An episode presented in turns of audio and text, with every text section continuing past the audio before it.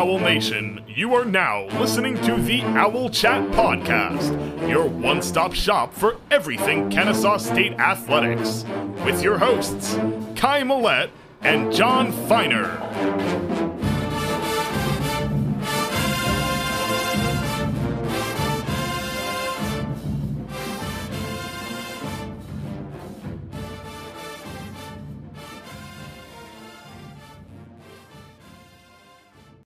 And we sit at one and one as the Owls drop their first road test against the Chattanooga Mocs on Saturday night.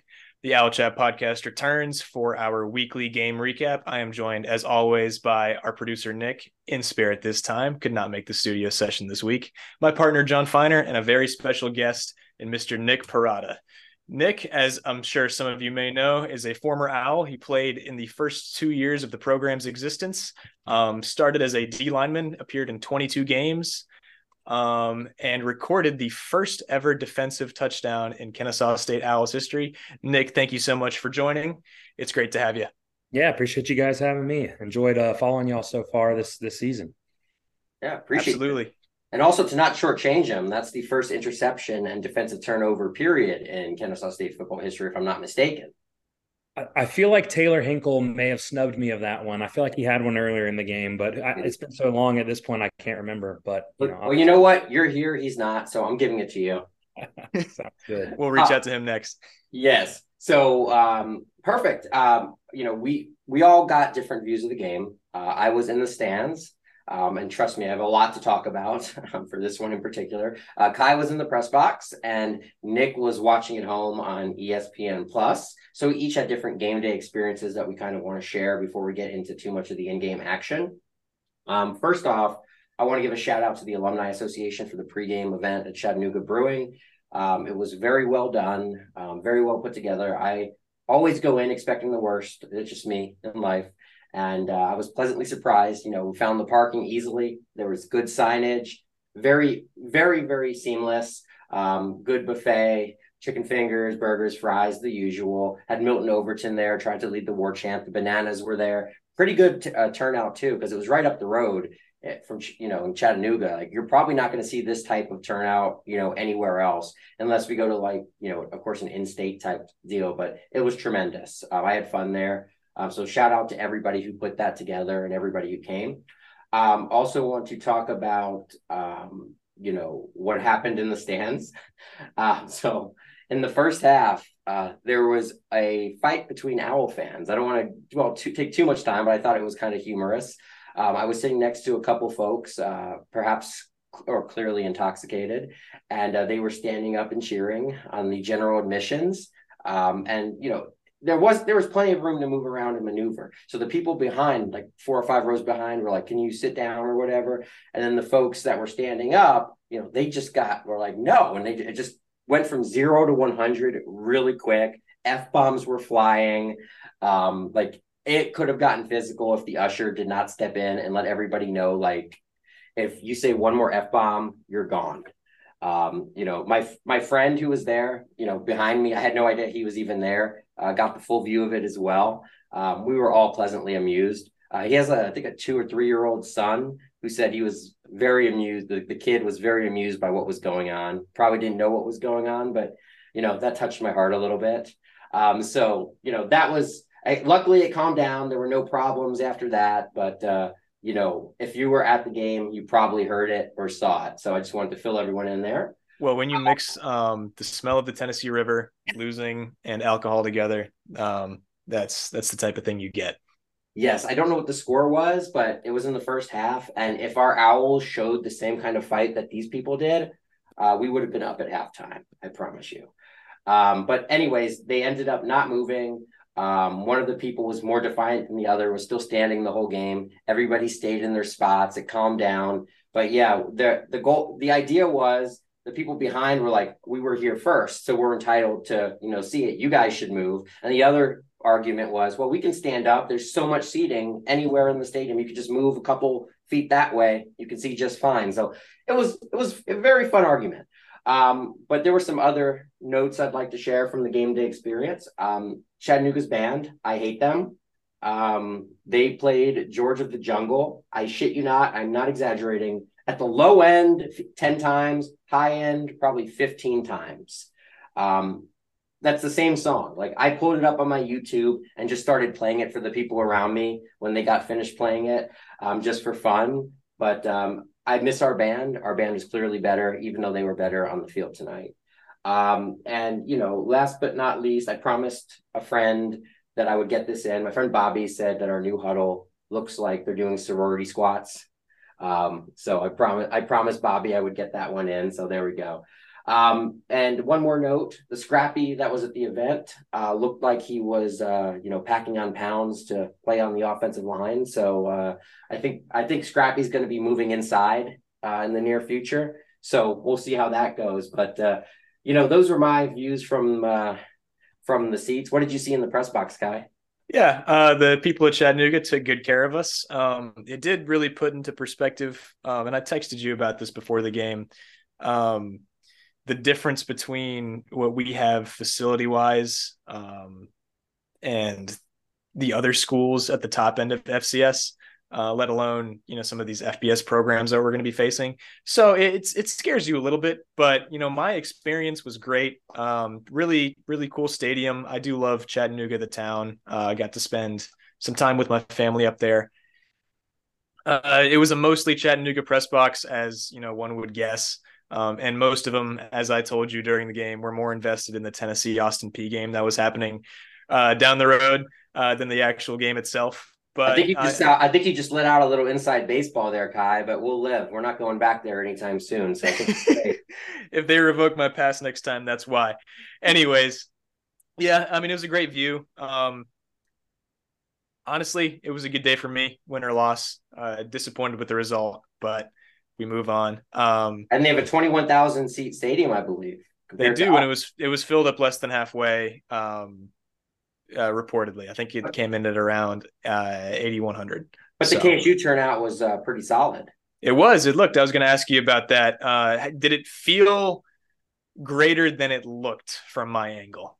Because it, it, wasn't like we were going to sell out half the stadium, but it, it looked like it was pretty concentrated there in the middle.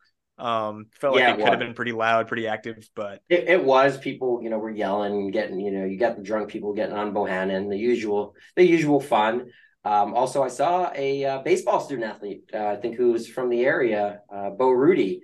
Uh, he was there with his dad, made the trip. So he's a freshman this year on the baseball team. Hopefully, we'll see him out of the bullpen. So, you know, I came up to him and I thanked him for making the trip. You know, like, hey, you're you're an owl already. You're doing a good job. So, uh, he may have left before the fourth quarter, but you know, okay, we'll, we'll let it. I did see that the, the banana group has expanded from three to five, so they're recruiting successfully. It seems they have appeal. the the potassium patrol or whatever they call themselves. But anyway, uh, Nick, I know you were at home watching on TV. Uh, John told me that you said something about Nolan um, and our crew being far better than the ESPN Plus crew or whoever was calling it. Um, so just talk to me about, you know, kind of your angle. Uh, I know you got to follow along on Twitter. Um, just your experience and your emotions throughout the game. Yeah, for sure. I mean, first of all, it's an awesome facility that they have. I, I think they used to host uh, the FCS national championship prior to it moving to Frisco. So that's a, you know, obviously a really, you know, historic stadium. So Coach Bohannon's had a lot of success there from his time at, at Georgia Southern.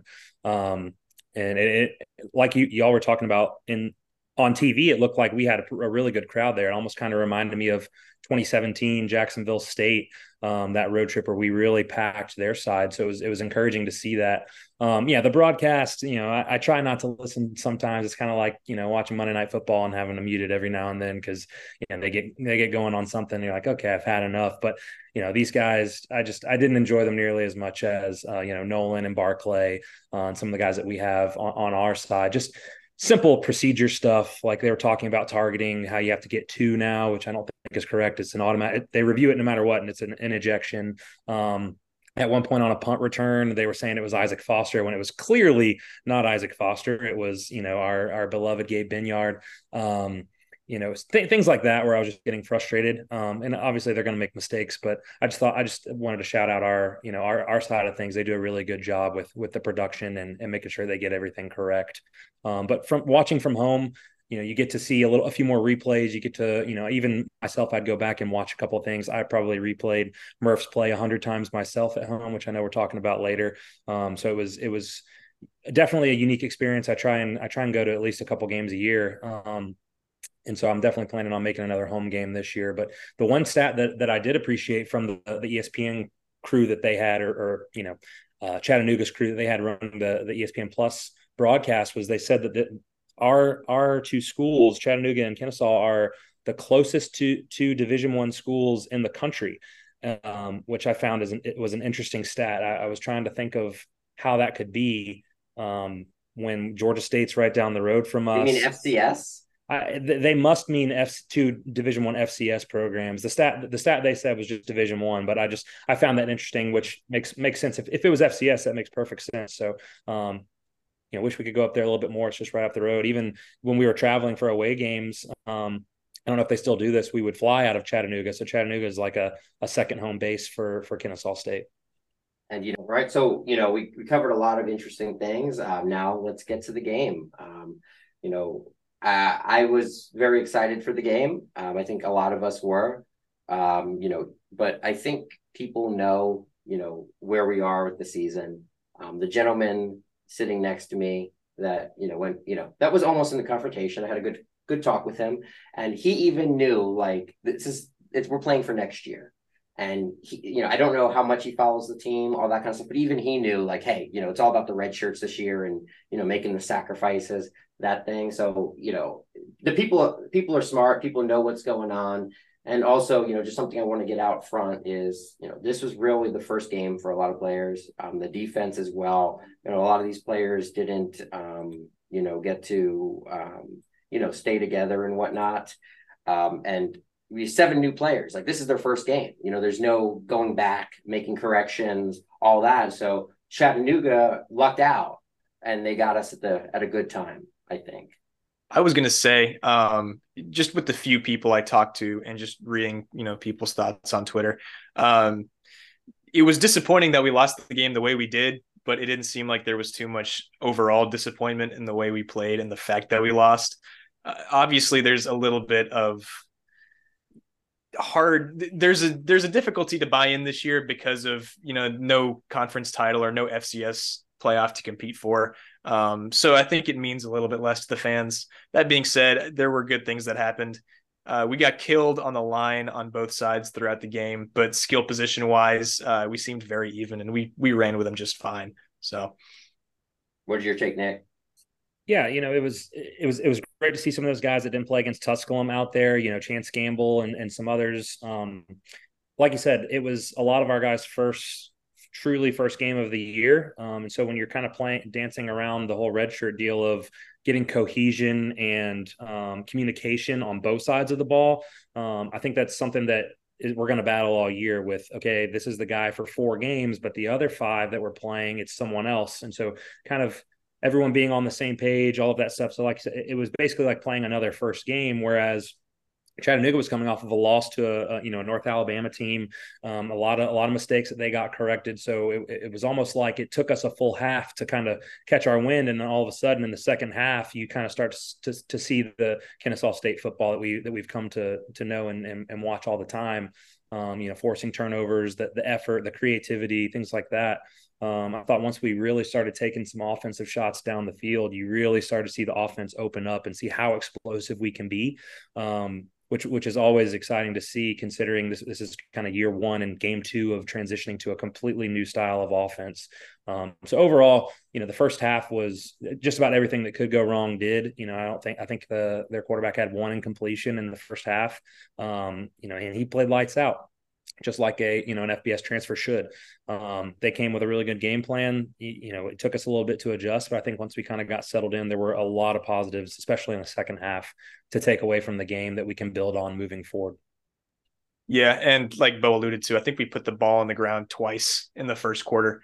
Um, we didn't lose either fumble. We ended up winning the turnover battle actually, but it, just things were all out of whack. Uh, we were able to move the ball in the first half. We had you know, even on that first drive, we got it down to I think it was I think we it was like second and four and then third and one, and then we just had you know an unlucky play and put us behind the chains.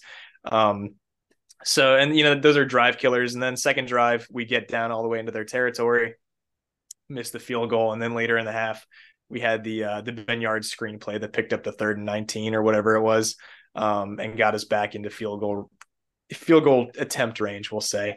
But you know, we just couldn't get on the board, um, and we couldn't establish any sort of inside run game. It felt like we had to uh, resort to getting kind of cute with some of our uh, play calling to you know pick up those chunk yardage um, plays. So yeah, uh, I was good to see us get our rhythm back in the second half, but first half I wish we could have back. Yeah, there was definitely some moments in the first half that you that you'd like to have back. I mean, the first third down of the game, we call timeout. We only had ten in the huddle. Um, and again, I think that goes back to new bodies being in there, guys that are normally not in, that are in, you know, getting the correct personnel packages in. You know, is it Preston Daniel or is it is it Isaac? You know, what what what personnel are we trying to get on the field? Um, so that really hurt. And then the the the penalty on the first field goal that made it go from it was either the first or second field goal attempt. It was it was still going to be a long one, like 44, and, and we get a delay of game that dropped it to 49 um, th- those two, you know, a missed field goal and then a penalty that led to another missed field goal, those six points in a game that came down to a one score game late maybe changes how you kind of how that last drive goes with a minute, you know, 40 to go before before the end of regulation down one as opposed to down seven. I think we, you know, there's a couple of missed opportunities in the first half that just some easy things that we'd like to have back. And I think our offense just, you know, just has less excuses this week than the defense. Really, you're substituting Gabe Benyard in there. Pretty much everything else was fairly, uh, you know, similar more or less. So, you know, if I'm going to give benefits of the doubt this week, I'm definitely giving it to the defense. Um, and I do think, you know, we were very conservative on offense. Um, a lot of people I talked to were like, you know, we're running it up the middle, running up like it's like the Dan Reeves days of the Falcons you know, let him throw that kind of thing. But uh, you know, I don't really see what we were trying to do and trying to accomplish too much uh, yesterday. So you know, we need to you know figure that out. Maybe let Murph have a little bit more freedom to you know make make more reads because you know when he's in there, sometimes I feel kind of like we're running that old school Michael Vick offense. You know, got a lefty quarterback drops back runs for his life. If he finds an open man, it looks awesome. If he hits a gets a seam, it looks awesome. But other than that, you know, I, would like to see a more traditional Kennesaw State offense where he's dropping back, you know, making his reads, check downs, whatever he has to do. So that's just me. Right. And Murph had a great game. Um, so nothing against him. No. And, and it, it, was really good to see him settle in more in the second half. That being said, he seems really, really hesitant to make that pitch and uh, will almost always opt to just tuck it and you know get the had. four or five yards that he can. So he's always had that hesitancy to make the pitch, even when we were doing it. You know, him more than perhaps. Uh, you know, like Chandler loved to make the pitch. Shepard got better at it. He'd make the pitch. Murphy is kind of like he just. I don't think he has as much confidence there. Yeah, I do, I do think that Chattanooga was doing a really good job, you know, from a schematic standpoint of they were forcing a lot of gives on a lot of those split zone plays where you see Preston and some of these guys working back across the formation. Um, there were a lot of give reads where, you know, uh, it seems like if we get a disconnect here that we might be able to get something and, you know, it, it wasn't there and they did a good job of stringing it out a few times. But I, I do agree there was a couple where maybe if we get that thing pitched, you know, maybe we get, we, we turn that corner, we get that extra first down that kind of sparks the offense for sure right? So scores 10 nothing. Um, our defense made a few stops first and second down. I can't remember if the play was on third down or not. And our offense was able to move the ball, you know, get us in field goal range. And then the uh the Jamoi Mayes plays happen or play happens for Chattanooga where it goes. I couldn't tell if it was one defender or two defender, two, two defenders that went off of. Um, and he catches the ball and goes for like 68 yards, get us all the way, gets Chattanooga all the way down inside the Kennesaw State um, 10 yard line. What goes through your head when you see that play? Both you, Jon, being in the stands, I'm sure there were all sorts of reactions around you, and you, Nick, just uh, watching on TV. Well, it was like a swift kick to the cojones. Um, it's one way to say it. It was a backbreaker, to be honest. Like you know, you you're right there. You have it. Um, you know, from my view, live view, and I haven't seen any replays. I don't even know which players were on it. But you know, I could tell like that was an interception that it just somehow ended up in Chattanooga's hands. And you know, it's like I just was like, oh my god, you know, this is it's kind of embarrassing. Like we have to make that play at the very least, knock it down. Um, but you know, it is what it is. Uh, Nick, how did that look on TV? Yeah, I mean, Chance had a great beat on the ball, and just one of those where he's trying to make a super athletic play, and it hits right off of his hands. And I, I don't remember who the other defender was, but just kind of bobbled off both of their hands and pops. I mean, literally right to uh, the Chattanooga receiver. Um, and you know, thinking back to last year, Chance had a what a three interception game at UT Martin. So maybe he was maybe the Tennessee gods took over and said that the you know they owe him one. Um, but yeah, it, it's one of those deals where if we make that play, we make that interception, which is kind of what Kennesaw State football has been built on, is not turning the ball over, creating turnovers, getting plank out on defense, giving our offense extra possessions. You felt like that was going to be maybe the spark that turned things around. Maybe we go down and score and make it a one possession game.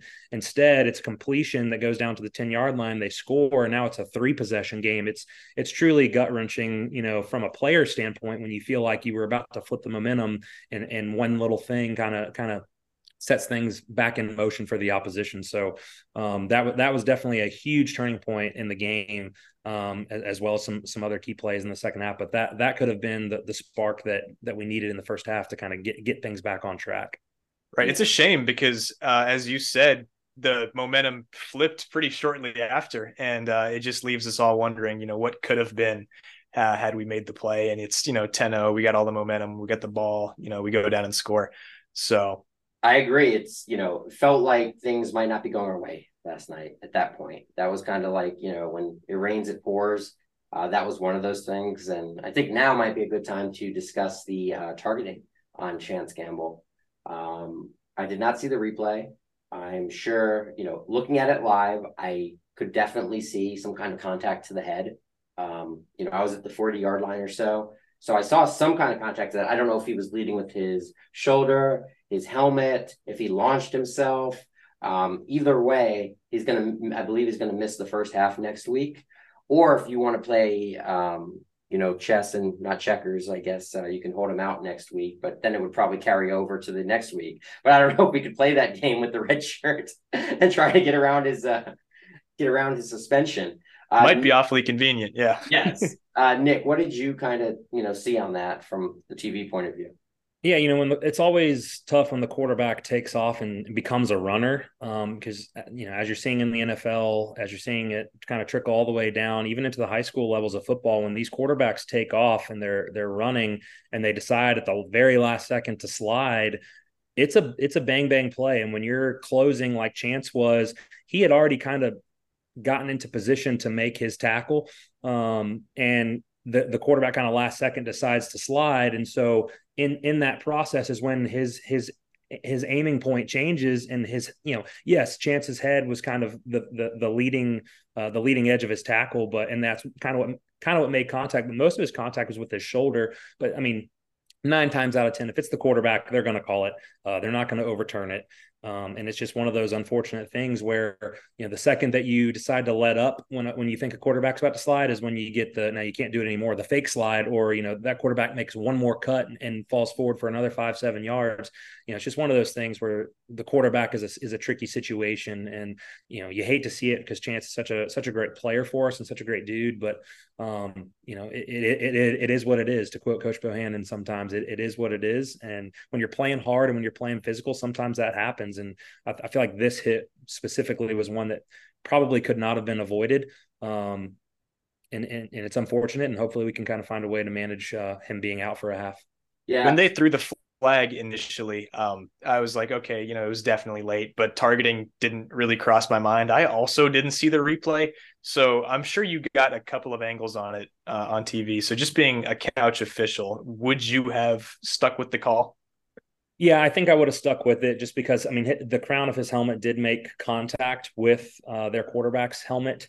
Um, it wasn't very, you know, it wasn't super aggressive or anything, but it did make contact. You could totally see that happen, and even their announcers were saying the same thing. Um, so being, yeah, being the couch referee, I probably would not have overturned it. There was another one that I would have stuck with the call during the game as well that we'll get to, but um, it, again those bang bang plays especially when the quarterback slides it's so hard to change your your your path. Everything you're taught as a defensive player is to track the near hip to to lead with your shoulder. I know everyone teaches rugby style tackling these days Um, and so then all of a sudden a quarterback slides, which is an unusual thing for a ball carrier to do. You know, the only thing that, you know, the last thing to go down is the quarterback's head. And it's the, the first thing that you're going to make contact with. So, you know, would I have stuck with the call? Yes, probably if I was an official um, after seeing a couple more replays and, and it was definitely late, but the targeting was definitely, um, it was definitely bang, bang. So I, I totally agree with them sticking with the call on the field.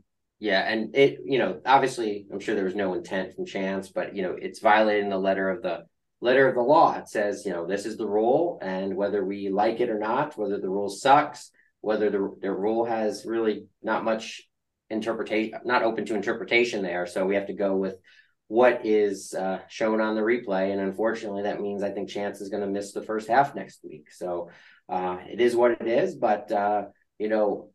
Uh, Kai, do you have any last takes or? Yeah, I was just to say, and this kind of just segues us into what we were to talk about next. Um, the the play made sense because you could tell that the defense was frustrated with their inability to contain. Um, and I'm to try not to mess this up. Uh, Chattanooga's quarterback, uh, Chase Artopoeus, um, you know, because he was unbelievably efficient through the air and was able to escape the pocket a lot. Um, yeah, you know, pick up a few first downs just using his legs and also just extend plays. So it it, it makes sense. Um, just from a frustration standpoint of why you might have a guy go in there late and just want to finish off that play. And but, Kai, uh, we were definitely chasing Artopoeus all night, and you know that's something that you know I think our defense needs to get better at, especially in the first half. He was you know, scrambling quarterback, he was making us look like we were in uh, quicksand at certain times uh, from the live view on my end. Right. And it was a little disappointing because I think we undersold Artopoeus a little bit coming into the week. Uh, he had a really rough game um, against North Alabama the week prior. And we're like, okay, you know, we got this guy. He was like QB4 at UCLA. You know, he can't be all that great. Um, and he picked us apart all night. Uh, so credit to him. Um, but on our side, it was a concerning night for our secondary, um, for sure. No, absolutely. I mean, anytime you get a, a Power Five transfer quarterback to play FCS football, you know you're you, you've got something.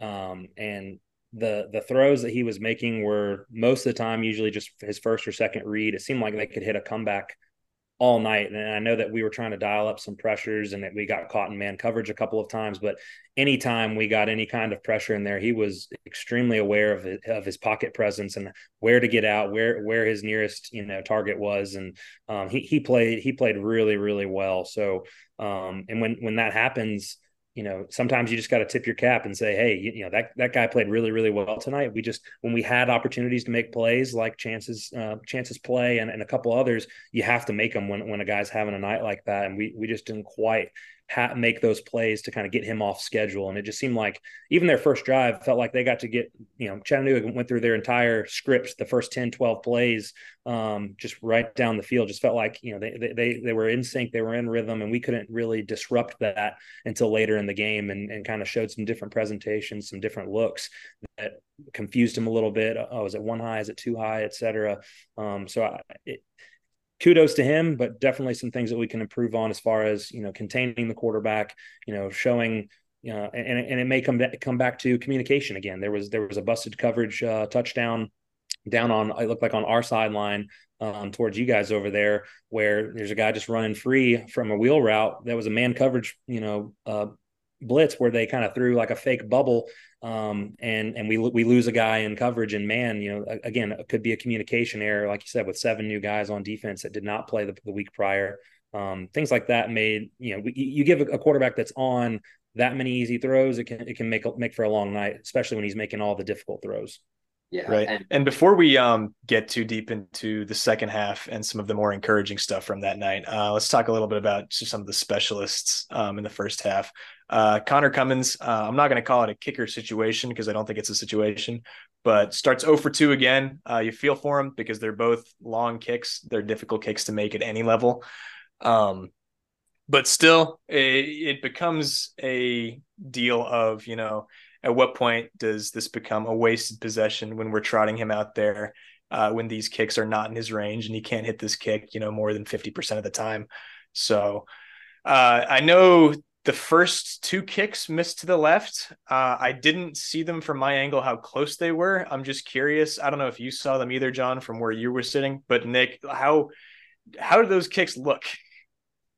Yeah, it almost looked like uh, me off the off the first tee. You know, a little bit of a hook. Um, he, he just just caught it just enough to where it just kind of had that that overhook kind of motion to it. Um, he got two attempts at the second one, I believe, yeah, uh, at, because of the delay game, and he he did miss the first one, uh, even with the delay. So um, his his miss has been left. The 41 yarder that he drilled later in the game was, I mean, he hit it perfect. It was it was right through the uprights, but both the first two were definitely hooked left. Um, I don't recall the the two from Tusculum which side it was, but it, it definitely seems to be um, a little bit more of a tendency to miss to to the left. And when you're kicking from the right hash, um, that can be an over that that can certainly be an issue. And we just have to, you know, keep in mind that it's, you know, not just singling Connor out. You know, there's an entire operation here. We don't know if the hold is slightly off. We can't really, you know, tell that. So I said this last week. We're gonna, you know, we're gonna be fair to him. Um, you know, let the coaches make that decision. Um, and hopefully he can turn it around. But yeah, like you said, you know, he missed that 42 and that uh, 47 or whatever it was. I was in the stands screaming. I thought we had to go for it there. Um, you know, fourth and two, the Bo of the past, you know, 2017, 2018, he goes for that. If it's like fourth and four, fourth and five, he might even go for it. Um, I just, I just wish, you know, like it seems like he has more confidence in the kicker to hit from 45 plus than he does in the offense to pick up two yards which to me, you know, it's sending mixed messages like cognitive dissonance. I don't understand, you know, where, you know, the mindset is and the priority in terms of, you know, our, our, our offense versus our defense versus our special teams. So that's just me. Right. And, you know, not to single out Cummins at all, because I think he's a solid, consistent kicker from about 40 in. Uh, that being said, that's what he is. And what I've learned through two games of the year is that we would probably be better off going for it on fourth and short uh, rather than trotting him out there, um, you know, to attempt to kick that he hits, uh, you know, at this point, one out of five times. And Thompson so, and Thompson and Robertson in the past, I think they're kind of the same way, you know, 40 and in, even 35 and in um, at times. Um, so, you know, that's Connor Cummins has the ability to make the longer kick, but you know, we're in a situation right now. We don't want him to make that kick, don't want him to attempt that kick as much as possible. But unlike perhaps Robertson and Thompson, Cummins has a chance at making it 50. It's just an accuracy issue. Part of me wonders if Bohannon is trying to mature the program a little bit, um, just with the change in offense and with the hesitance to pull the trigger on fourth down as much this year. Um, I selfishly, as somebody who watches football like they're playing Madden, you know, don't want to see that happen. Um, but it's it's really uh, uh, us fans need to have faith in the coaching staff situation.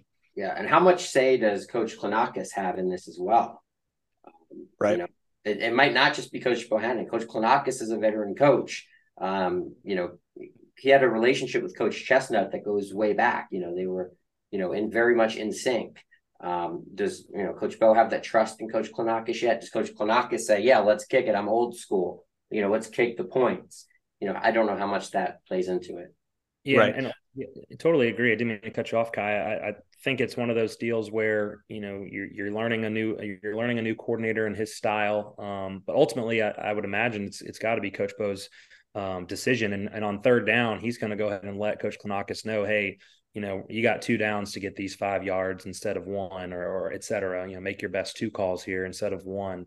Um, you know, like you said, and maturing the program as well. I think in the in the old days when you run the option, you, you, feel like you can get every fourth and two. You feel like you know you. But now we're in the gun. Things are hitting a little bit slower. It's a little bit different different game. I think we're just kind of figuring out what our identity is uh, on offense. I think they're starting to develop it, but you know when you're in when you're in year 20 of running the same offense you know what you're capable of and what looks you've been getting. I think you're a little more comfortable probably pulling the trigger on that fourth and two in those situations. I agree. Coach klinakis you know he's you know different than perhaps coach chesnut. You know he's been around doing this i'm sure since what the 90s maybe even before that i don't even know. But you know there there might be some kind of you know bo might have that trust in klinakis to kind of you know make the call, and there might be there might be more collaboration than with Coach Chesnut. I'm sure he and he and Bo were very much synced up. Right, and I will say, just from you know early first impressions, I've been really really impressed with the way Klinakis has handled this transition. Um, I think uh, there is a lot of optimism to be had about our offense and the looks we've gotten so far. So no Yeah. doubt. Everything I hear from current players, I mean, if you watch the press conferences, they they love him. Uh, they love playing for him. I think he he brings a new energy to to the offense that um, you know the kids are really excited about. So that's always encouraging to see. You know, guys publicly during press conferences talk about how much they love playing for for their coordinators. and it's Right. gonna it's gonna be about you know I think some of our players tuning out the noise because you know if, if we play like this you know for the rest of the season and we're kind of off and on I mean you know we just have to stick to the plan I guess right now and you know trust it if we go back and say oh we're not doing well now fire Klinakis fire Bohannon oh great we just wasted this year we wasted last year you know let's you know what no matter what happens this year we could win not one more game I'm excited for next year. And that's when I really want to see the results. And I'm going to value the results we're getting. Like it's embarrassing, you know, if we lose our, you know, games this year, but it's understandable. But next year when we're playing FBS teams, when more eyes are going to be on us, that's that's when it counts. What's annoying is going to be some of the outside noise from other fan bases who look at Kennesaw State and they see us, you know, losing to FCS teams this year uh, who are better than us um, and not just understanding the context behind the program at the moment. So I'm with you. It's a process. Um, I'm actually fairly encouraged with what I've seen so far. Very well said. You said that better than I could. That's kind of how I, I was trying to put that into words. You know, the per- it sucks. Perception can be make it feel like reality. You know, like a lot of the recruits. You know, if we don't pick it up, you know, it might look bad for the recruits, the current players. They might not be the happiest, and it sucks. But you know, again, trusting the process, the players I think that are really bought in and believe in what we're doing, we're going to be just fine. And players that don't buy in and don't believe what we're doing, they're going to be gone. It's simple. Absolutely. Just uh, sticking with specialists before we move into this uh, comeback of sorts in the second half. Um, Joshua Hewitt had another fantastic game. Um, if we were in a conference, I am sure he would be in the running for all conference punter this year. Uh, he had a 58 yard bomb in the first half. That was just a beauty of a punt. Um, so as a special teams appreciator, you know, I love to see it. Uh, we also looked really, really good on kick and punt coverage um, on both sides. We had two really nice kick returns or punt returns on the night, excuse me. Mhm. Uh, I think Benyard had one that went for 33 and Foster had one that went for 30. Um, and, you know, those were big offensive plays for us at the time. So um, great stuff to see. Yeah, Hewitt was Hewitt was tremendous. He's he's growing. Um, you know, we don't we aren't in a conference, but we should make up our own conference and then give out at the end of the year. We can create a name for the conference and give out our honors, all conference. And Are we still eligible to have FCS All Americans this year? I don't I, we're FCS independent, so I want to say yeah. I would think we would be able to, right? Yeah, but we don't have a conference, so you know, let's name it. We'll work on that. Anybody have any ideas of what we can do, like an end of the year ceremony, instead of calling it the, you know, the best, you know, the offensive player of the year for the Owls, conference offensive player of the year, Jonathan Murphy or whatever. We'll, we'll have an Owl Chat podcast uh, award show at the end of the year. How about that? yes, it'll be like uh, Michael Scott at the Chili's. Do the award. the finer awards. Is there God in this Chili's tonight? I don't know, but there there was not in that stadium last night, or the Owls would have won. I can promise you that. The good guys. Uh, but yeah, you know, this is the first time I think we've, you know, we felt like we have a really good punter. Uh, I think this is the first in the program's history. I remember going back to that first game against uh, East Tennessee State, and I think Nick is about to know where I'm going with this. Um, we had a punter that you know he he didn't catch it. I think he bobbled it. He was gonna it dropped to the ground. He was gonna pick it up, and instead of picking it up, he kneeled, and as he picked it up, and he was rolled down. So you know, just coming full circle, this feels great. Oh, absolutely. I, and I think that the the making the jump to FBS is going to allow us to really continue to attract some high profile um, specialists. You know, when you've got a kid from Walton, the kid from Mill Creek, that there are these four and five star punters and kickers that can now play FBS football right here in your backyard instead of going to a Tulane or a Memphis. I, I, I think that that is a, a huge selling point for those for those type players um, to not have to leave their home state to be right here and still play big time college football. Um, and having, the, I mean, the, the special teams has been outstanding. Coach Buchanan is the the special teams coordinator now. Um, he's done they've, they've done it out. They've been lights out on special teams. Um, other than the one hold on the last punt return, that one was really really critical um, at at a point in the game where we needed a, a short field. But man, the the I, I, don't even remember number or names. I just remember numbers. Thirty. It was I think it was thirty eight or thirty nine. Um, he's got the, he's got the longer hair. He's on the punt team. He was flying down the field. was it Dylan Hand? Uh, maybe and, and, smoked the punt returner on on that fumble. Um, I mean, and and uh, our our long snapper picked it up. That was that was a huge point in the game. I mean, just it looks like our special teams. You know, there are some really good quality players on on every unit that are playing really really hard. And if we can kind of continue that, I think that that's you know that's a third of the game where we can start to kind of change the outcomes. Yeah, and it's about we talked about this last week as well, but special teams is a lot about want to and desire and you know, if you want to suit up, you know, especially, you know, well, I guess I was going to say during conference play when things are limited, but you know, um, you know, if you want to make those trips on the road games, you gotta you gotta do that. But as far as um, you know, you're talking about bringing in specialists instead of going to Tulane, Memphis, that kind of thing. We got the full scholarships now. We've got, you know, 20, 22 additional scholarships that, and we can afford now to give two, even three to specialists. I mean, we're doing just fine with the long snappers. I mean, we can pick those guys up on walk on, I'm sure, like we were in the past. But now we get you know we get a chance to kind of develop some guys and you know when you have 63 you know it's hard to waste them. So not right. waste them but you know you know what i mean. Right and nick as you um, alluded to there is a lot a lot of kicking talent in the state of georgia. Um, and as i talked about on the last episode the pressure's on just a little bit because in the last two years every fbs school in the state of georgia has had a kicker start an nfl game. So we gotta we gotta get up there. Fun fact, I love that. Yeah, Georgia Southern's had a few. Harrison had two. Mm-hmm. Yeah, Harrison Butker, obviously from Georgia Tech. I mean, it, you know, Rodrigo. It's we're we're a kicking state. Don't forget Wil Lutz of the New Orleans Saints and the Georgia State Panthers. That's right. But anyway, uh, let's get into some of the more fun stuff. The second half, incomplete comeback. Um, started with that Jonathan Murphy run. Uh, it was incorrectly reported as a uh, Gabriel Benyard touchdown uh, originally in the box, and that had me really confused. Um, but it was uh, it was a really nice play. Uh, Murphy made the right read, went 29 yards, got us on the board, um, and it for a second there felt like you know this game was a lot tighter than it was. Yeah, absolutely. That that play design itself, I hadn't seen us do the entire game, or maybe I just hadn't noticed it. But they went we, we went unbalanced. And so there was no eligible receivers on the side that Murph ended up running to.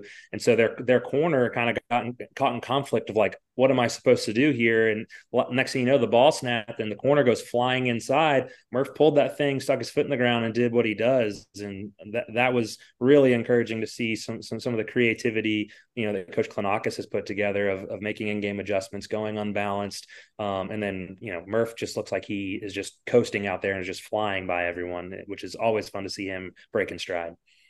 Yeah. Right. And I'm hoping for a few new wrinkles on offense each week. I'm hoping the offense gets more comfortable, adds a couple new plays.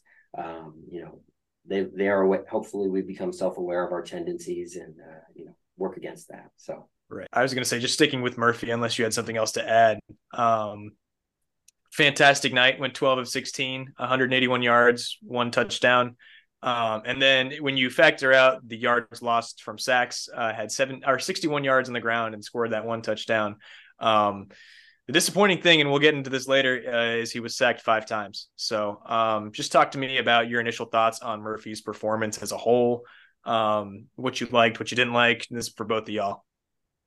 Nick, yeah, yeah, appreciate it. I, I think that when you're transitioning from an under center triple offense to a gun, more spread option style, you know, one personnel wise, you know, you're looking for totally different t- kinds of bodies, but I do think we've done a good job with what we have of transitioning those guys, you know, that we we got in the transfer portal. I think Al Hogan is one, you know, James Dawson has been a staple on the O line for a few years now, you know, some bigger bodies, but they've been so used to going downhill and veering and climbing to backers and safeties. And now to teach them to, you know, go backwards almost is, I'm sure is going to, there's going to be some growing pains. And then when when you find yourself in these situations where you're down early I, you could see Murph kind of trying to extend some things that maybe we just need to, you know, we need to throw this one away or we need to just check it down.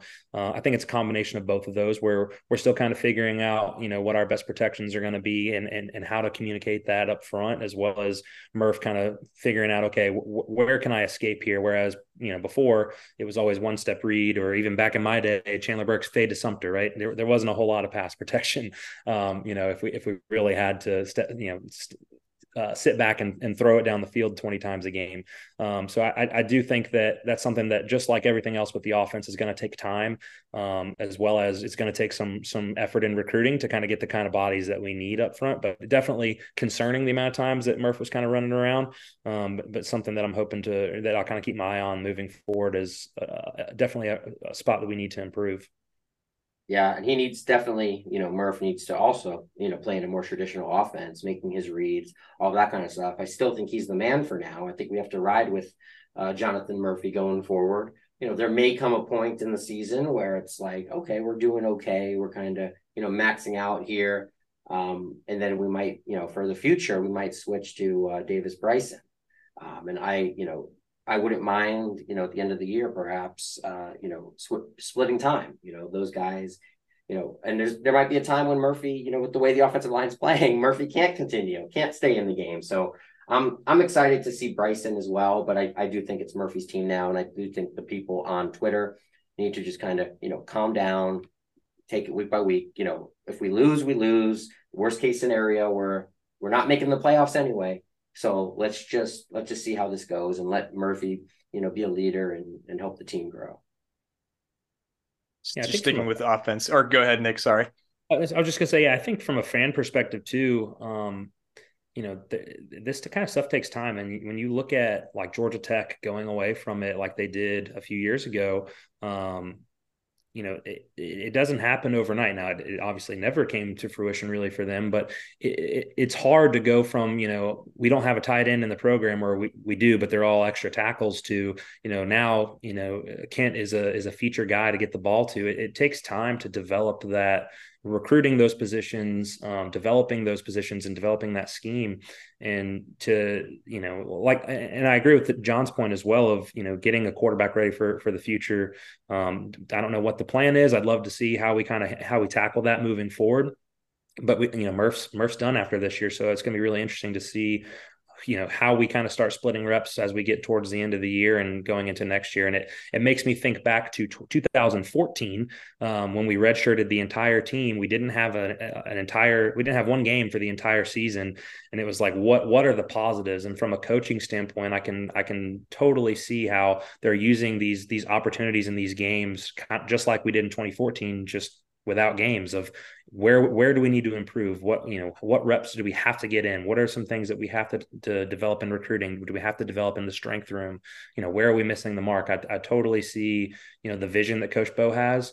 Um, but obviously as a from a fan perspective it can be frustrating sometimes to to sit there and say oh you know we we could do this we could do that. Um, so it's one of those things where you you know trust the process be patient. You know there's there's not a better man for the job than than coach bo um, he's proven you know we're the most successful startup division one program in history. So it's you know just be patient and and you know trust that it's going to happen. And you know we need to also be, be aware that the coaches are making assessments too. Um, who's going to who are we going to have that's going to make the jump to the next level with us? And it might come to the point where you know one player is the best player right now perhaps a little bit better in practice but you know that player is you know maxed out and he's not going to you know, he's not going to be successful next year at the FBS level. It doesn't make sense for us to play him. So we might play the the younger guy that you know get him into the offense. So there's there's so many different ways of looking at it. So much probably goes on behind the scenes that we have no idea. Um, just like with the red shirting stuff, the strategy, um, it just we it just weird all the way around. Right, absolutely, and just uh, just progressing through this comeback. Um, obviously Chattanooga makes the game 24 to 7 um, when they score and then we get the ball back and we punt it right back to them then there's the muff punt.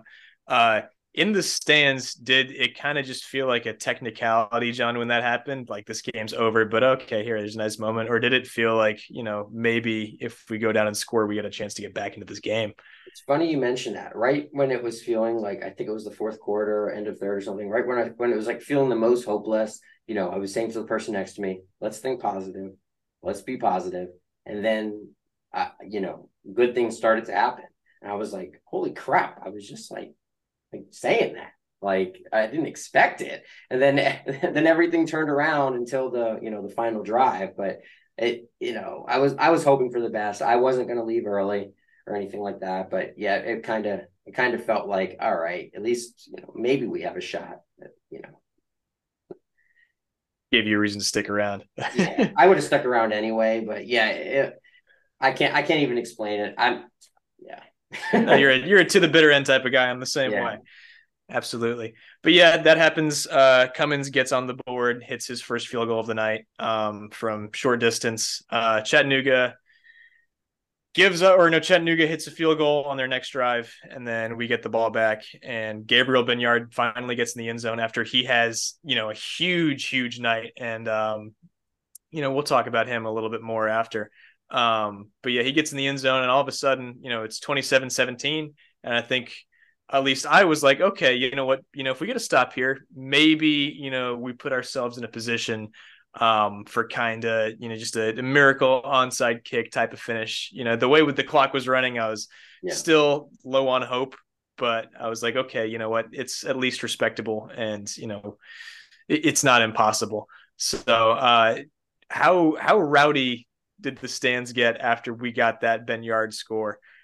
Oh yeah, it was it was pretty rowdy there. Like you know, we, we had some hope. I mean, literally, we were within one possession um, I thought we were in the end zone when Benefield had that, you know, when he scrolled it to the one yard line. I thought there was like from my view, I thought there was no way he was going to not get in. Like it looked like he just had to run over a safety or something like that and he would get in, but he never did. But yeah, the crowd was really into it. The crowd was rowdy, ready to go. And you know, I, I'm just sad that we're not going to be able to go to Chattanooga anymore. If anything, you know, they're probably going to have to come to us because of the FCS FBS thing. Right. Nick, watching on TV, was there a point where you were uh, maybe not not that you were ever not invested, but you uh, you kind of bought back into our chances of winning that game? Yeah, I thought after the muffed punt, it was like, okay, maybe this is the spark that we finally needed. You know, even though it wasn't a defensive plank, it's a plank none none there nonetheless. Um, and and sometimes that's all it takes is one quick sudden change, and you know, there's that spark and that belief that okay, we're not out of it. I mean, that was with, we made that field goal with 2:45 to go in the third quarter to make it um, 10 to 24. You know, a two possession game, and then we go down and score. You know, it, it felt like things are are definitely swinging back our way. If we can get one more stop, which we did, um, you know, it, it we feel like we can we can do this. So um, definitely from even just from listening to you know the awful reporting or, or commentating by um, Chattanooga's press box of the ESPN broadcast, uh, I, w- I was able to kind of stay locked in and know that you know, hey, we're we're still in this. Um, all, all, we need is that play, and and that that was the first spark. Um, and then yeah, just Gabe Benyard is is a dude. In my notes, I literally have needs 1000 touches per game because he just you can't get him the ball enough. I mean, even going back to the first half, it was third and 20 like you'd mentioned earlier kai it's third and 20 and we you know old old days that was fade to Justin Sumter or just, you know, we're going to punt. Like we're going to hand the ball off and we're going to punt. And now we got a guy that we can throw a screen out of the backfield that just took it 40 yards like that. Um, you know, he he is an explosive weapon in in multiple phases of the game. You know, kick returns and punt returns as well as on offense, and just he he had a monster game. And yeah, like you said, Jon, I was I, I thought there was no way he wasn't getting in on that that last play right there at the goal line, but we punched it in. What the next play? Um, so I was I, that was that was really encouraging to see us find different unique ways to. Get I don't think I don't think we punched it in. That the way the play I was referring to, I think, was the play where we got stopped and then we had to kick the field goal. Hmm. There was another one going towards the other end zone in the late in the fourth um, that I thought you were referring to. But yeah, regardless, he he needs to get the ball a million times a game because he is just expl- explosive uh, with the ball in his hand. He's, he's, you know, like our old school Isaac Foster, who they the announcers also mentioned was in his seventh year of uh, of Kennesaw State football. He's the only guy that is still on the roster that was there when I was there, um, and you know, due to his medical and, and COVID year and all of that. So, um, you know, it, it, was exciting to watch Benyard really kind of, you know, get his touches and, and, get his yards there late in the game. Yeah, Isaac Foster, seven years has to be on every announcer bingo card for every Kennesaw State game this season. No doubt. I think there's probably probably an eighth year guy out there if you look hard enough somewhere. Not on our team, but uh, Stetson Bennett got any eligibility left? Who does? Never graduated, so maybe. Yeah, you never know. But uh, Gabe uh, Gabe Benyard, man, that guy, you can get him the ball in all kinds of different ways as well. Um, so it's not like we're trying to force feed him up the middle or something like that. You can, you know, do an end around. You can line him up in different spots. Um, running back, slot receiver, put him out wide. You can get him to him anywhere, and that's what makes it so exciting. So, you know, he's only going to get three more games this year. So, I mean, you might as well give him a thousand touches because, you know, I mean, what the hell? Why not? Right. And he is a guy who's coming up with us. So, uh, you know, that's that's very comforting for us Owls fans. He looked like a uh, college version of what Bijan Robinson looked like today for the Falcons, just a total Swiss Army knife. Um, so great to have. Uh, just continuing with uh, the second half, um, DeAndre Morris picks the ball off off a Chattanooga deflection, uh, fumbles uh, the interception again. Uh, not in the same way he did last week, but you know we've beat that horse to the ground. Um, luckily, we get back on it, and all of a sudden, you know, we're in business. We're down ten. There's about eight minutes to go. Who recovered that, by the way? Was that Jordan Miles again? It was. Uh, it might have been. He's the one that saved. Uh, uh, what's his name? For, did he save DeAndre last week? He did. He did. He fell in the ball in the end zone. It, so. it almost looked like DeAndre tried to pitch the ball as he was going down. I mean, it, whoa. I, I, I mean, think we need to. I think we need to have like new rules that, like, you know, as soon as you intercept it, you take a knee. I don't care how much room you have in front of you. Hey, I mean, it's pick. You it's know, every every coach on on Saturday or Sunday, whenever they watch the film, is that is a coaching moment. They're like, "Do not do that. Just get what you can, get down, give us a chance to go down and score." So appreciate you making the play. Just be a little smarter here. Yeah, that's you know, I can I can hear the the coaches now. Yeah. Well, anyway, it ended up not ultimately hurting us. We got all the way down to the goal line. Um, Chattanooga made their stand. Um, and we kicked a field goal to bring the game within seven points. That being said, there was some pretty questionable clock management towards the end of the possession. Uh, Jon, I know you had your gripes with that. I'm gonna go ahead and let you voice your thoughts on clock management throughout the game and on that possession. Yeah, towards the you know, I've got three different notes that you know stuck out to me. At the end of the first half, you know, we didn't take, we left, we went to halftime with two timeouts in our pocket. Um, you know, they punted it to, I think it was Foster uh, he gets it to the midfield, you know, but we're out of time. Um, you know, perhaps, you know, if we took those timeouts, you know, maybe they go for it. Maybe the situation, I don't know, the situation's different somehow. I don't know. Uh, but, you know, just looking at it on face value, we had it at, at midfield, but we also are bringing two timeouts. And that, you know, that's an opportunity for us to take a long field goal. Um, you know, those weren't going our way tonight, but, you know, it's nice to have a chance at points. Um, you know, the other ones I have, you know, the fourth and two and fourth and seven, you know, we already discussed that. Um, it's not really clock management, but more like, you know, play calling. Um, and Bohannon calls a timeout, I think, after a first down with under two minutes left to play, even though I think the clock automatically stops in that scenario. So, you know, we wasted a timeout there. I just, you know, and also the general pace of the offense, I don't feel like, you know, we have any kind of no huddle going on and, you know, just it, it just felt like we were taking a walk in the park a lot of the time when we're just like go go go. We just we just weren't. And again that's might be new offense new players new system and everything. Um you know i just want to get nick's take on that having been there. Yeah definitely. There were you know i mentioned the the early called timeout uh, on our first third down of the game because we only had 10 in the huddle and we were you know getting down to a delay penalty there's a couple other things. You know, the the new rule in in college football of the clock not stopping in the uh, you know until you're inside of what two two minutes or whatever it is um, even when you go out of bounds. Um, it's it's definitely you're seeing it make a little bit of an impact. Um, I think I saw a stat the other day that it, it's only like a difference of four offensive plays per team or something like that. But still, uh, in, in tight games, you never know. And um, it, the timeout that you're referring to um, in the fourth, I think it was after a first down.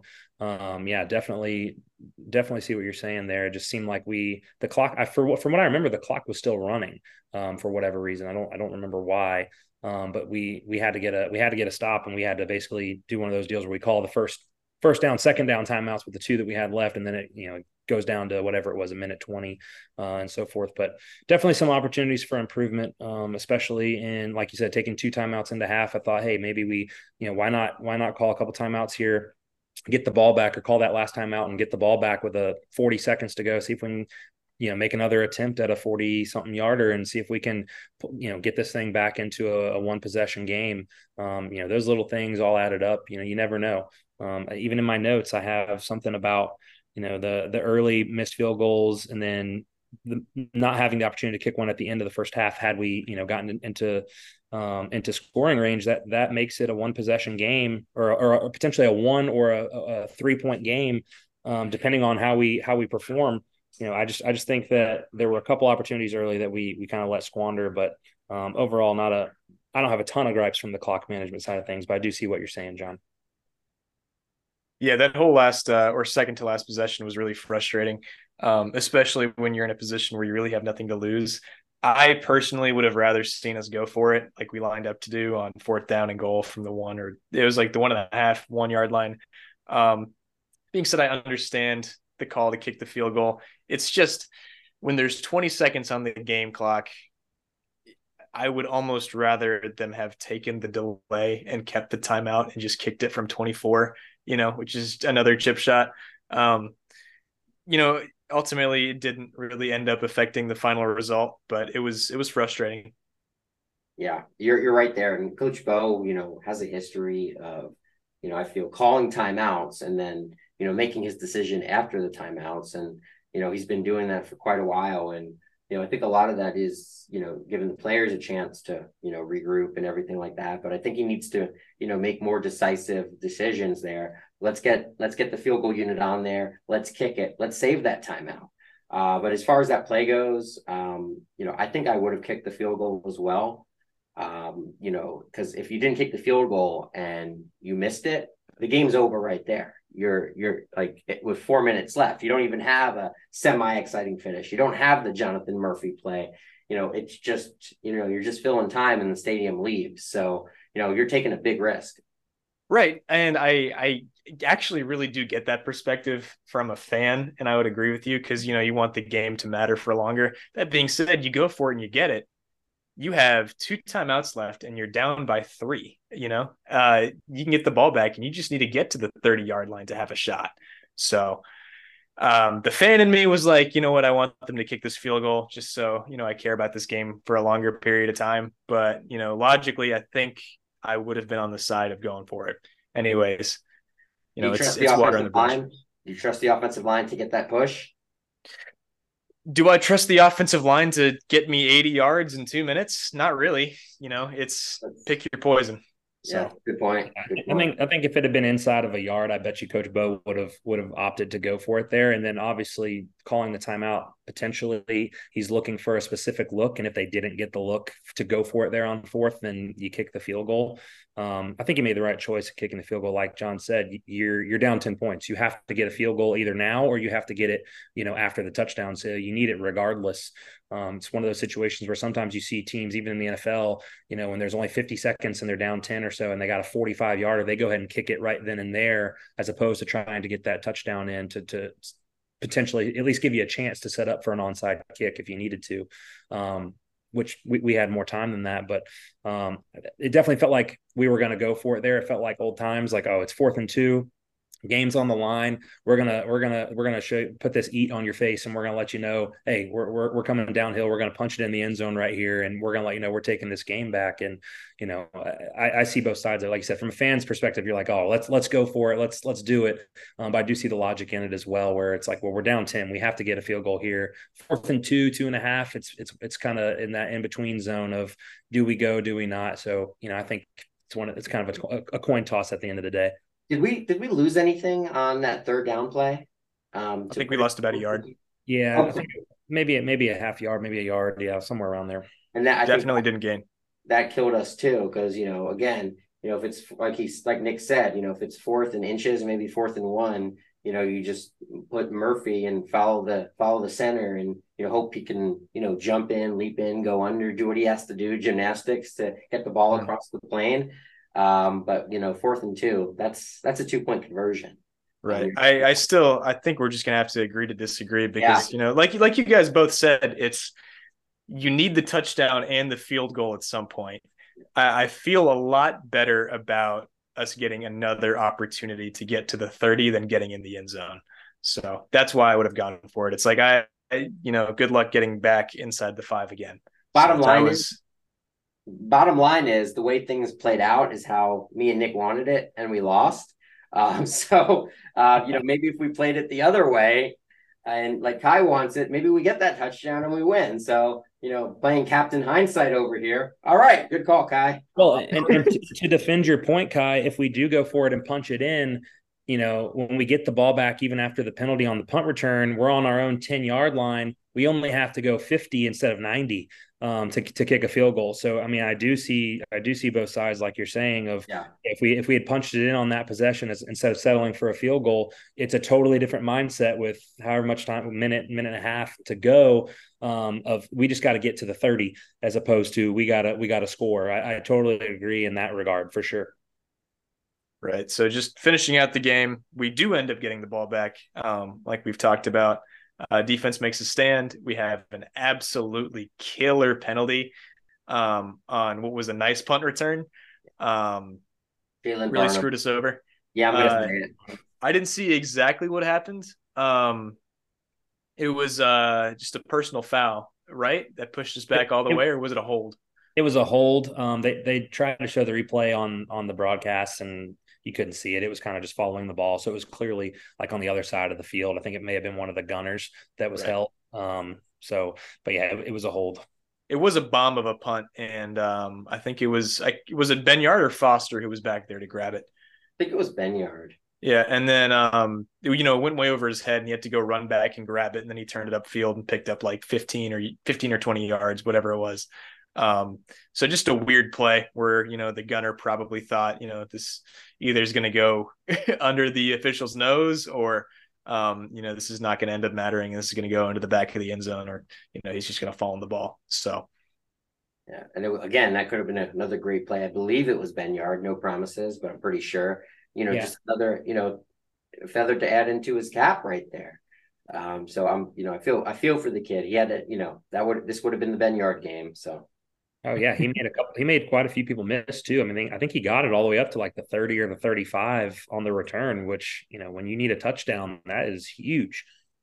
Yeah, we were, we would have been in fairly good condition there, but you know, uh, we would have been in better condition if we just needed a field goal. well, we're going to keep playing the theoretical game here in just a few minutes. Um, drive starts. Uh, we get one or two completions, and then you know, I think we're all feeling all right. We still, I think we've burned one of our remaining timeouts. Um, it's, I think we're all feeling all right. We got some time on the clock. You know, we're moving the ball, and then the Jonathan Murphy play happens. Um, for those who don't know, the forearm is considered down because apparently a lot of people don't know this. The four down, the forearm hitting the ground is considered the end of the play in the game of football. It's the same as a knee. It's the same as a butt. It's the same as an elbow. Um, it looked like the forearm hit the ground. That being said, with it being as close as it was, I was surprised that they overturned the call. And I was getting a lot of thoughts on Twitter. Um, I'm, I'm not going to call it X. I will not. Um, I'm getting a lot of thoughts on Twitter about this from fans that are tweeting me because I was at the stadium. I saw it live. I, I basically couldn't see anything, so I watched it on the replay board. From what I saw up there, and I saw the same thing when I looked at the replay on ESPN later last night. His I saw his forearm was down. Um, other people are saying they saw daylight, that kind of thing. I don't know what they're looking at, but I saw the forearm down, and I thought he was down in the stadium, and I thought he was down when I rewatched it. Um, people around me um, were saying the same thing. Yes, he's not down, but I don't know if they were just looking at his knees. They were ignoring his forearm, but like I was I was the one in the crowd of people that's like, I think he's down. And then everybody was getting mad at me for saying that. Like, oh, you were right.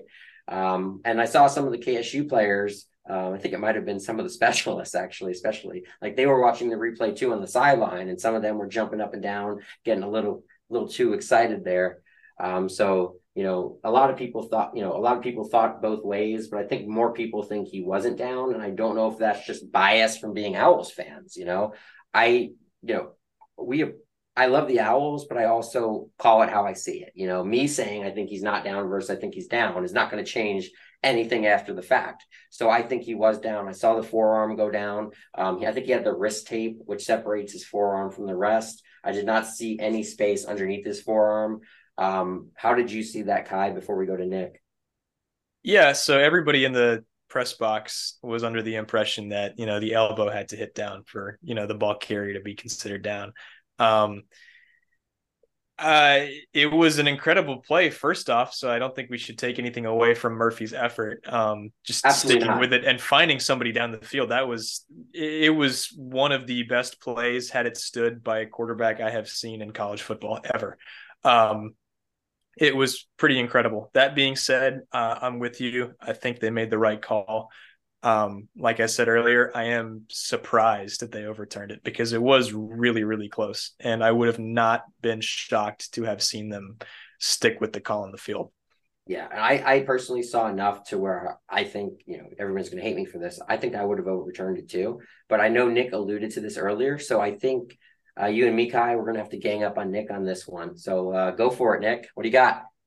Yeah, I mean, watching at home when when it first happened, I thought no, nothing of it, another sack, and then you know they let the play go on, which so you actually don't see officiated properly that often. You see so many times, and even on Sundays, they blow the whistle on what they thought was a you know uh, incomplete pass, but turns out that the you know the quarterback pushed it, and they didn't let the defender return it for a touchdown.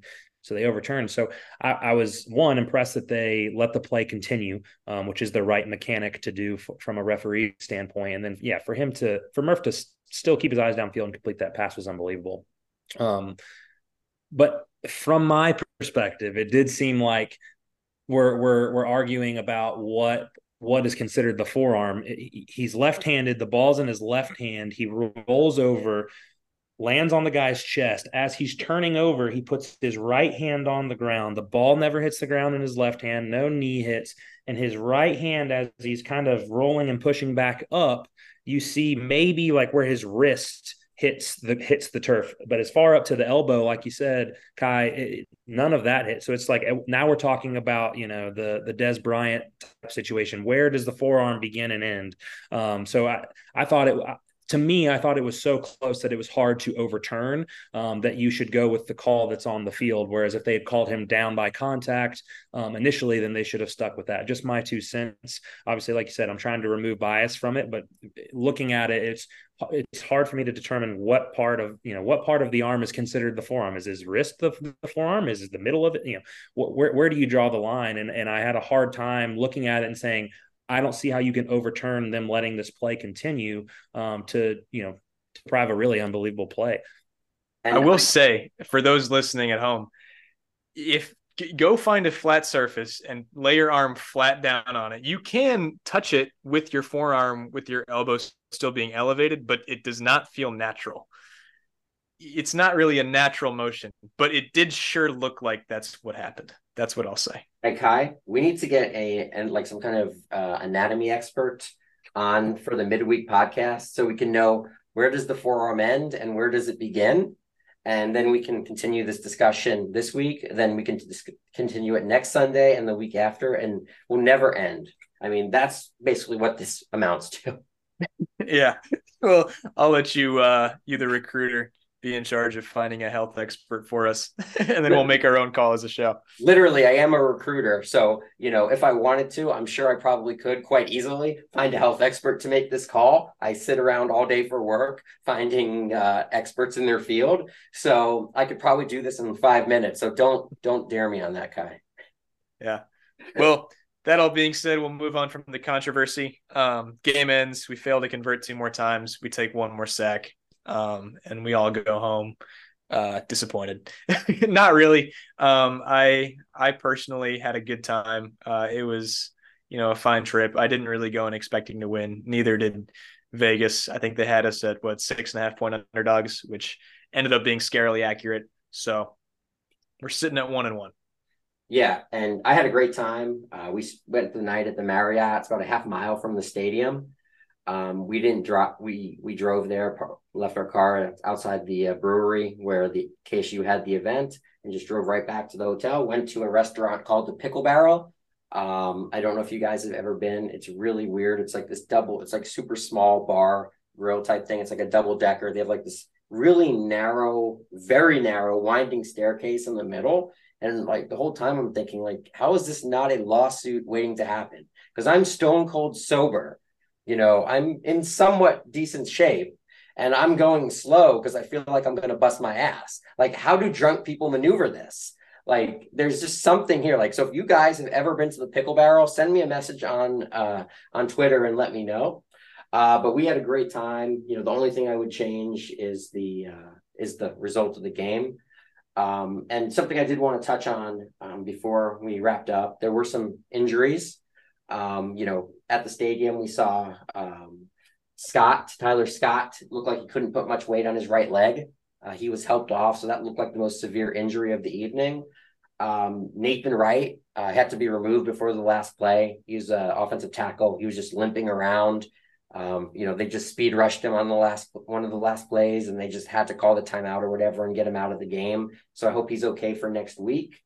And um, also, I think I saw number 27, but we have two number 27s, um, Josh Williamson and Therese Hamilton.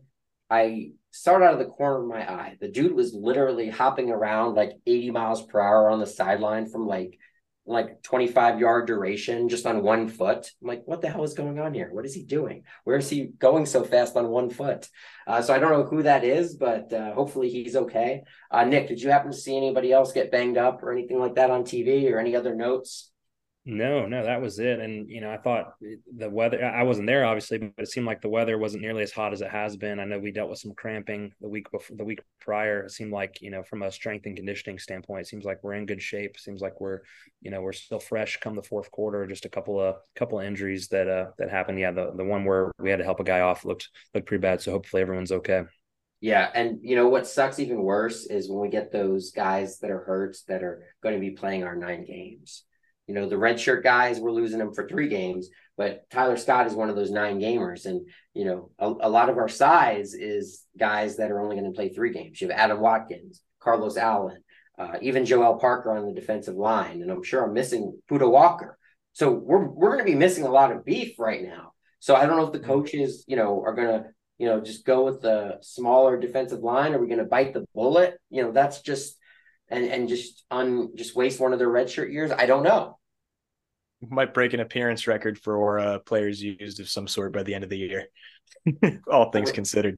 Game started, yeah, probably probably so. But yeah, as Nick said, the weather was. I thought it was great. I'm not one of those people that likes to sit in the sun.